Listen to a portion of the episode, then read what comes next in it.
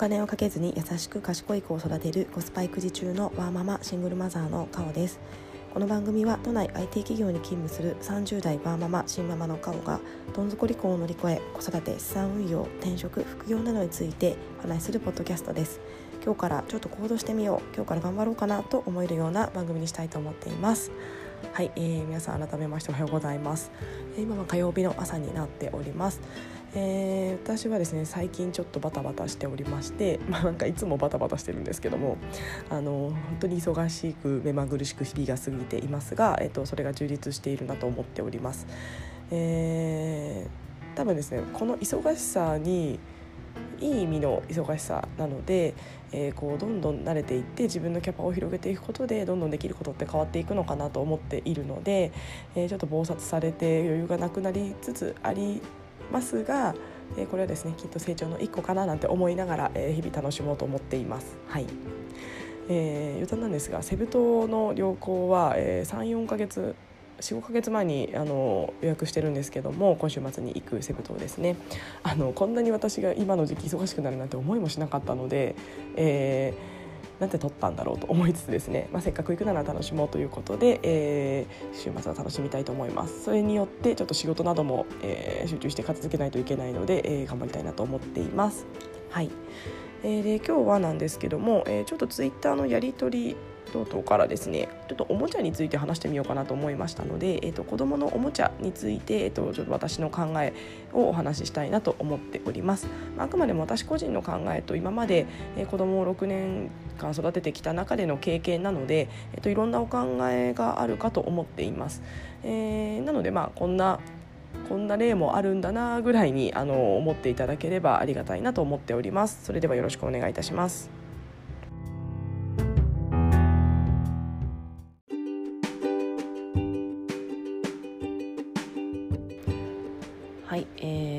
皆さんおもちゃって、えー、買いますでしょうか、えー、私はですねあんまり買いません、え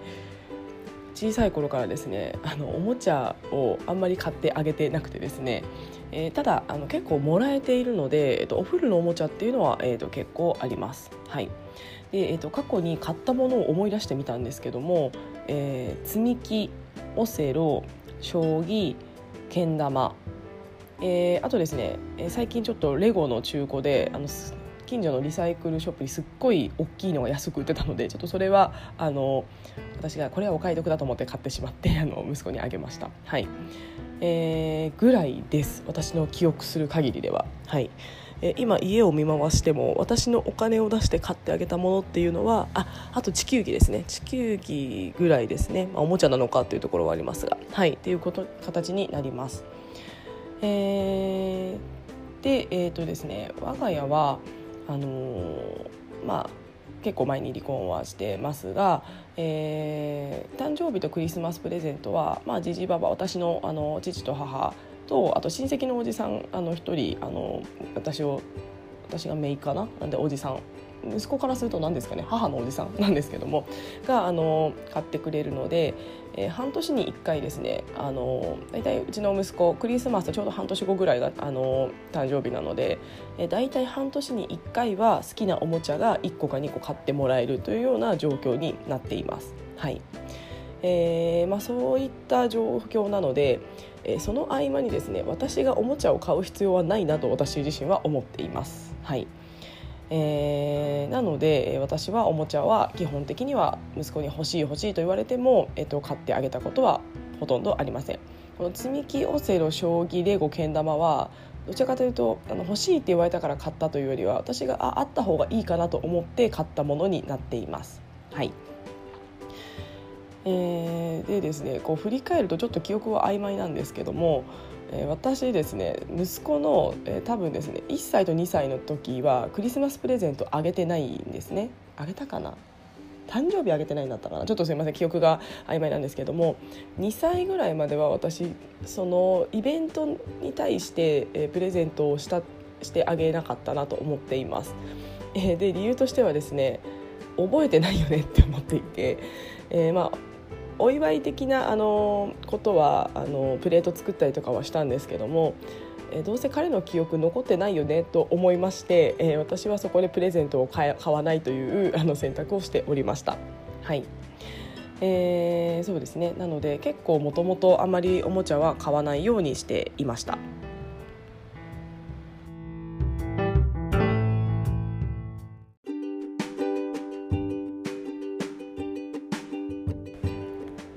はいえー、そんな息子のですねあのおもちゃのあの遊びの遍歴みたいなものを思い出した見てみたんですけども、えー、大体ですね0から1歳の時には、えー、積み木とかブロックとかその辺りがすごい好きな子で、えー、遊んでいました。積み木をですね0歳のクリスマスプレゼントか、えー、1歳の誕生日かどちらかに、えーと、買い買いまして。えー、それはちょっとプレゼントとして買ったんですけども、えー、それを与えましたで積み木もあの本当にですね木のものであの細かいものがたくさん入っているもので色はつけないものを買いました。はいであとブロックはなんかもらい物であったですかね。ですねであとはなんか0歳1歳って結構お友達が遊びに来てくれるたびにちっちゃいあの音が鳴るおもちゃとかなんかいろいろ買ってくってくださるのでもうそれで十分と思っていました。しあとですねうちの子は、えー、タッパーとかビニール袋とかあとは何ですかねあのー、そういったペットボトルとかなんかそういったものをすごく楽しく遊んでいたのでえー、まあ、それでいいんじゃないかなと思ってですね あの結構その辺にタッパーとかそあのビニール袋を渡してガシャガシャガシャガシャ遊ばせてるみたいな形で、えーと、遊んでいたなと思っていますなので0歳1歳の頃はあんまり家におもちゃがなかったなと思っています。はいで2歳ぐらいから、えーと、親戚の人からですね大量にプラレールをもらいまして23歳ぐらいからプラレールをすごく遊んでいました。もともと電車が途中ですあのすごく2歳ぐらいから好きになっていたので、えー、プラレールあの本当に年季の入った30年ものぐらいの20年ぐらいですかねのものが我が家にありまして、えー、それで、えーと、壮大なレールを作ったり、えー、その電車自体はなんかちょこちょこそれもいただいたり私も買ったことないんですけど、まあ、ジジバババがプラスであのネックス買ってくれたりあのしたりして、えー、プラレールはそれなりの数があります。えー、で3歳ぐらいまではやっぱりプラレール大好きでずっと遊んでいましたが最近ここ12年ぐらいは全く出していないような状況になります。はいで、えー、大体3歳ぐらいですかねから、えー、私はあのぱりですね指先を器用にしたり想像力をつけてほしいと思ったので、えー、3歳の誕生日かクリスマスプレゼントぐらいに、えー、レゴを買いました、まあ、私じゃないです。じじばばが買ってくれました、はい、親戚のおじさんだったかな、えー、でその時もですね親戚のおじさんと息子と私とあの母で、えー、イオンに行って息子がこう悩んでるんですけどももうその前から、えー、ななんかおじさん買ってくれるけど何にするのっていう会話をしつつ迷ってたのでレゴがいいんじゃないかなっていうのをですね嫌味のない程度にすり込んでおきました。レゴいいよねカラフルでいろんなもの作れてみたいなことでですね。あの、まあ、いろんなものを欲しい欲しいって言ってた中でもママはレゴがいいと思うけどなみたいな形でですねやんわりと意思を伝えておきました。はい。で実際に当日ですねで息子もですねそっかみたいな形でちょっとどんどん先導してしまったんですけども刷り込まれていってであじゃあレコがいいかなということで、えー、実際に、えー、イオンで無事あの私が欲しかったレゴを息子は買ってもらってました。はいで、えー、3歳ぐらいでレゴあの本当に黄色い正方形の箱のあのいろんなものが作れるレゴなんですけども、えー、とそれを買ってもらってでそこからですね、えー、レゴ熱が彼は、えー、つきましてそれ以降のクリスマスプレゼントとか誕生日は、えー、と何が欲しいの？レゴと自分から言うようになりまして、えー、その時々で、あの、ちょっと大きめの黄色いボックス買ってもらったり、えーと、その船みたいなのも買ってもらったり、えー、なんですかねあのバスみたいなの買ってもらったりということでその実際に組み立ててあの作るものっていうもの、えーと、説明書通りに何かを作るっていうものをっていう形のレゴを買ってもらって、えー、ただですね今、えー、ほとんど全てもうその残骸はなく、えー、黄色いボックスにあのパーツとしてなっているような形になっています。はい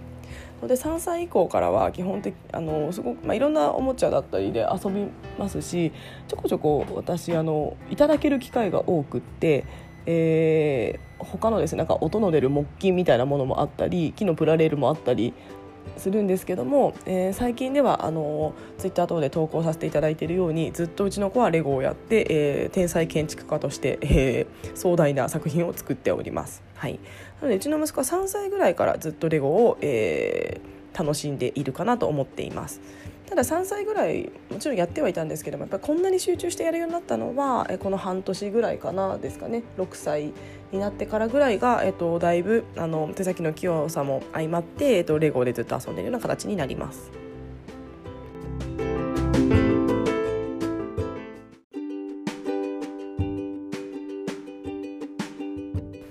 はい、えー、私がですねじゃあなんでそんなに物を与えない買わないプレゼントを買わないかおもちゃを買わないかなんですけども、え、やっぱりですね視点として、えー、企業が私たちに物を買わせようとしてるからだと思っています。えー、本当にですねそのおもちゃって子どもの成長に寄与するものなのかっていうのをちゃんと研究されて考えて作られているものかっていうのに私は結構こう疑り深いからあまり買わないようにしています。はいえーまあ、もちろんですねあのそのおもちゃメーカーさんもいろんな研究をされて、えーまあ、チーク玩具とかいろんなもの出されているとは思うんですけどもやっぱりそれよりもですね利益追求子どもが面白そうって惹かれそうって思うものを作ってるんだろうなと思っています。まあ、音が出るだったりとかなんかこう光るだったりとか、えー、本当にですねそれを与えてこの子のえー、何かいいところにいい部分は刺激されるのかみたいなことをですね結構こう疑ってしまいます私は。はいで、えっと、特に赤ちゃんの頃はあの何でも吸収するのであの本当にですね身の回りのものとかで十分なんじゃないかなと思っています。あのとはいえあの本当にいろんなものはいただけたのであのせっかくいただいたものはフル活用はしてましたけどもあの本当にですね今でも本当に思うと息子は友達が買ってきてくれたすごくおしゃれなあの北洋のなんかおもちゃよりもですねあの本当にビニール袋でずっとカシャカシャなんか遊んでるっていうのを見るとあれ？みたいな。こっちでいいんだ？みたいなことをすごく思った記憶があります。はい。で本当にですね、まあ、おもちゃあの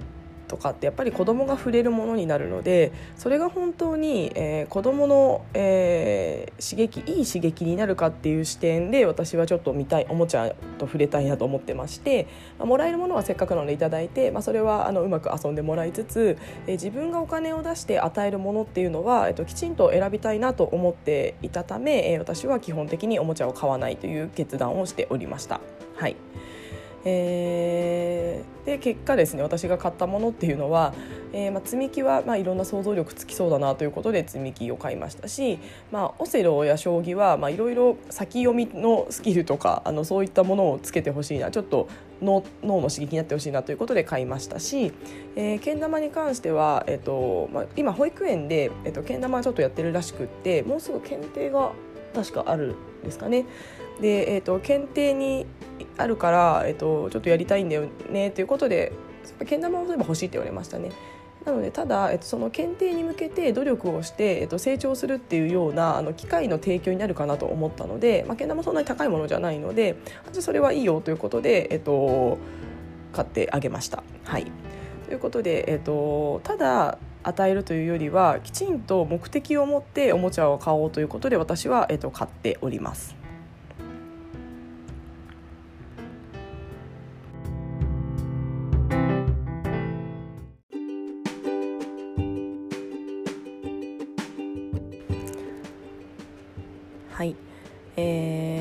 私がですねあんまり買わない理由の一つとしてやっぱりですねあの赤ちゃんとか小さいうちから欲しいものが身の回りにずっとある状況を作ってしまうのは私は良くないかなと個人的に思っています、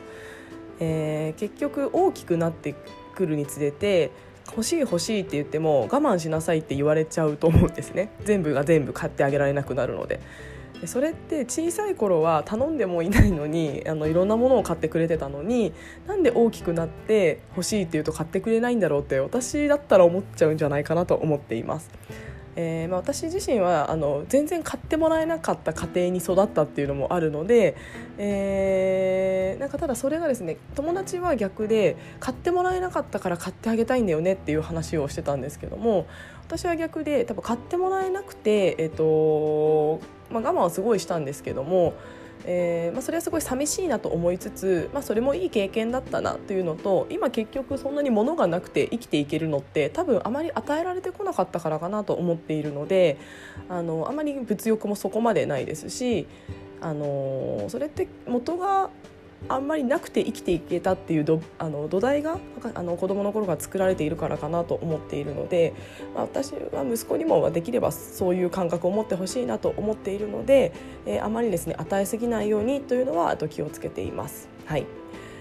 えー、やっぱり友達のご家庭は結構ちっちゃい頃から買い与えているお家お友達がいまして、まあ、うちの息子はその子の家にあの遊びに行きた遊びに行きたいいつも言っているんですけどもおもちゃがあのこのうちはいっぱいあっていいなって言ってるんですけども、まあ、その子のお母さん曰くあのもう与えすぎてしまってあの全然物を大切にしないしすぐ飽きるからやっぱりちょっと与えすぎは良くなかったかなみたいなことをおっしゃっていてあやっぱりそうかそうあのその子はそうだっただけかもしれないですし絶対全体がそうとは思わないですけどもやっぱりそういったあの、まあ、弊害というかこともあるんだなみたいなことをですねあのその子の言葉から思ったりもしました。はい、息子としてはあのうちは少ないと言ってますが、えーまあ、でもそれなりにあるとは思うんですよね。レゴいっぱいあるし、はい、なので、まあ、上を見たらキリがないですし、あのー、そこはあの、まあ、他人は他人うちはうちじゃないですけども、えー、えこんなにあるしあなたはこんなにレゴで遊んでるし何か文句はありますか？みたいなことをですね あのつらつらと話してしまって息子も「うんそうだね」ということでちょっと何とも言えない表情をよくしていたりします。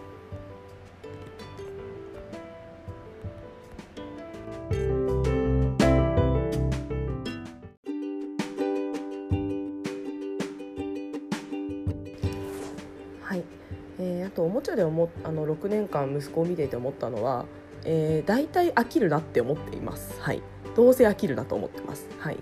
であのまあ、レゴみたいなものはですねやっぱりいろんな形が作られるので想像力が働くのか、まあ、うちの子はハマってますけどもやっぱりハマらないおもちゃの方が圧倒的に多いなと思っています。えーまあ、たまに出して遊ぶぐらいなものばっかりで本当にずっと遊んでるものって、えーと、うちの子今はレゴですねでそれちょっと前だと、えっと、プラレールとかですかねなので、えー、あんまりですね与えても結果そんなにやらなくなっちゃうのが結構多いのかなと思っています。で私がちょっと、あのー、まあ、意識していたというか過去を振り返るとやっていたのは結構私児童館にあの行っていましてえ児童館に行くと家にないおもちゃがあってあの新鮮なので楽しいんですよね。なのであのちょっとおもちゃで遊びたい熱っていうのは結構児童館に行って、えーと、遊ばせたりしていました。はいでかつ児童館だと1人で遊んでいてもお友達他のお友達があの一緒に遊周りで遊んでいるので気づいたらなんか一緒に遊んでいたり、え、するというコミュニケーションも生まれるのでなんかおもちゃをただ黙々と遊ぶというよりはおもちゃを通じた人とのコミュニケーションというものがあの学べる場だなと思っていたので、え私は家にはそんなにあのおもちゃはなくともあの外に連れ出してそこでおもちゃで遊びつつプラス他人とのコミュニケーションを学んでほしいということで児童館はよく活用していました。今でも行きます、え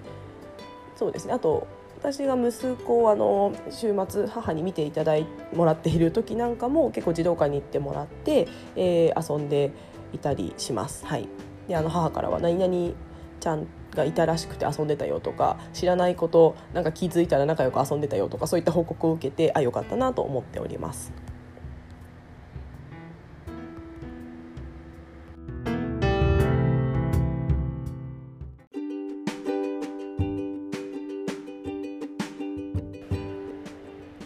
はい、えー、いかがだったでしょうか？ちょっとあの我が家のおもちゃの遍歴与え方について、えっと、ちょっとつらつらとお話しさせていただいたのであの全然参考にならない方だったり、えっと、もうまあ、特に小学校以上のあのお子さんがいる方にはあまりあのお役に立てる情報ではないかなと思うんですが、え結構赤ちゃんとか、あのまだお子さんが小さい子も聞いてくださっているかなと思うので、えっと、ちょっと何かの参考になればということでお話しさせていただきました。はい。えーまあ、我が家の息子あの最近あの天才建築家とあのつぶやきながらですねツイッターで投稿してるんですけどもあのちょっとうち褒めてくれる人が私しかいないのであのあと私その喜びを共有できる人があのちょっと我が家にいないので皆さんすいませんあのちょっと親バカだなあいつと思うかもしれないんですがあの誰かにシェアしたいっていうこうちょっと旦那にシェアできない私はですねちょっと皆さんにしかシェアできないのですいませんぜひあのあいつと思いながら見ていただければと思います。はいえー、そうですね本当にあのレゴは私は個人的にはおすすめかなと思っていて、あのー、まあ、直接的にはつながらないですけどもあのこれからの時代って、まあ、0から1の力を作るっていうのがあのスキルっていうのが必要かなと思ってきています。で、えっと、決められたものを作るのではなくって自分がこんなものが欲しいなとかこういう世界観がいいなみたいなものを想像してそれを作り上げるっていうようなあのスキルっていうのが、えっと、必要かと思いますし、えー、私のすごく尊敬をするあの元リクルートで、えっと、の、えっと、藤原和弘さんなんかもですねこれからは、えっと、そういった情報、えー、収集力そう、えーまあ、0から1を作り上げるとかいろんな情報をつなぎ合わせる力だったり、えー、作り上げる力が大事みたいなあのお話をされておりました、えー、それに私すごいやっぱレゴっていいなと思っていて、あのー、まあ、もちろんレゴってあの決められた通りに作ってあの車が完成するとかそういったシリーズももちろんあるんですけども、えーまあ、それをですね結局ぐちゃぐちゃに解体して、えー、他に混ぜてしまうとまたいろんなものが作り上げられるんですね。えー、なのであの本当に先うちの息子は自分の頭の中でいろんなものを想像して、えー、最近にはタワーマンションを作ってましたけども、えー、今タワーマンションの上にあのお兄小人が乗っているので屋上からきっと花火でも見てるのかななんて思いながらですね あの今眺めてるんですが、えー、そういったですねストーリーを考えながらいろんなものを作っているようです。これもちょっとツイッター上であのコメントいただいたんですけどもあのカオさんの息子さんは建物だけとかではなくって人だったりその物語を作るよねみたいな形でコメントをいただいてあ確かになうちの子そういう気質があるなみたいなことを思ったりしました。はいのであの本当にですねなんかそういった自分の想像力を形にするっていういい練習になるあの本当に素晴らしいおもちゃなんじゃないかなと思っています。あのすみません私レゴの回し物じゃないですよ何もお金は入りません。はいえーまあ、なので、あのー、まあ、そういったちょっとまあ、その子が何に興味を持つかっていうものにはよってしまうのであの別にレゴが全てと思いませんし、ね、レゴが以外のものにはまる子も全然いると思うんですけどももしなんかそういった力をつけてあげたいなと思う、まあ、きっかけになるかもしれないのでまだあのちっちゃいあのうちお子さんがいる方はあのうまく誘導してあげるのもいいのかなと思っています。はい、私はうまく嫌味にならない程度に猫がいいんじゃないかなみたいなことをですねあのつぶやいていたりしたので、まあ、子供って結構情報があの少ないので、あのまあ、ママが言ってるならいいのかなって多分思った部分もあるんですよね。なのであの親が選ぶものがやっぱりその息子供の何かしらのいい刺激になるようにっていう視点でちょっと誘導してあげると、まあ、もしかしたらハマったりするのかななんて思います。すみませんこれはあの本当にうちがたまたまあの私の戦略にですねで息子はハマってくれたっていうだけなのであのやっぱりいやレゴよりも例えば何ですかねあの別のものがいいっていう子もいたりいやいや恐竜のこれがいいっていう子もいるかと思うのでそれを無理やりレゴに持ってくれとは思わないですしやっぱり好きな本当にそれが好きと思うもので遊ぶ方が子供は幸せかと思うんですけどもなんかうまく誘導も一つでじゃないかなと思っています。はい、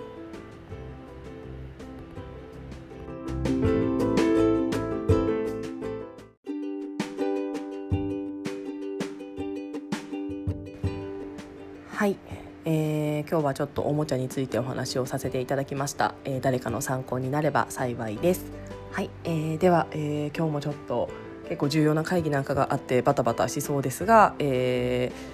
ー、セブ島に向けてですねいろいろ集中して、えー、仕事を終わらせていきたいなと思っております。はい、では今日も聞いてくださいましてありがとうございました。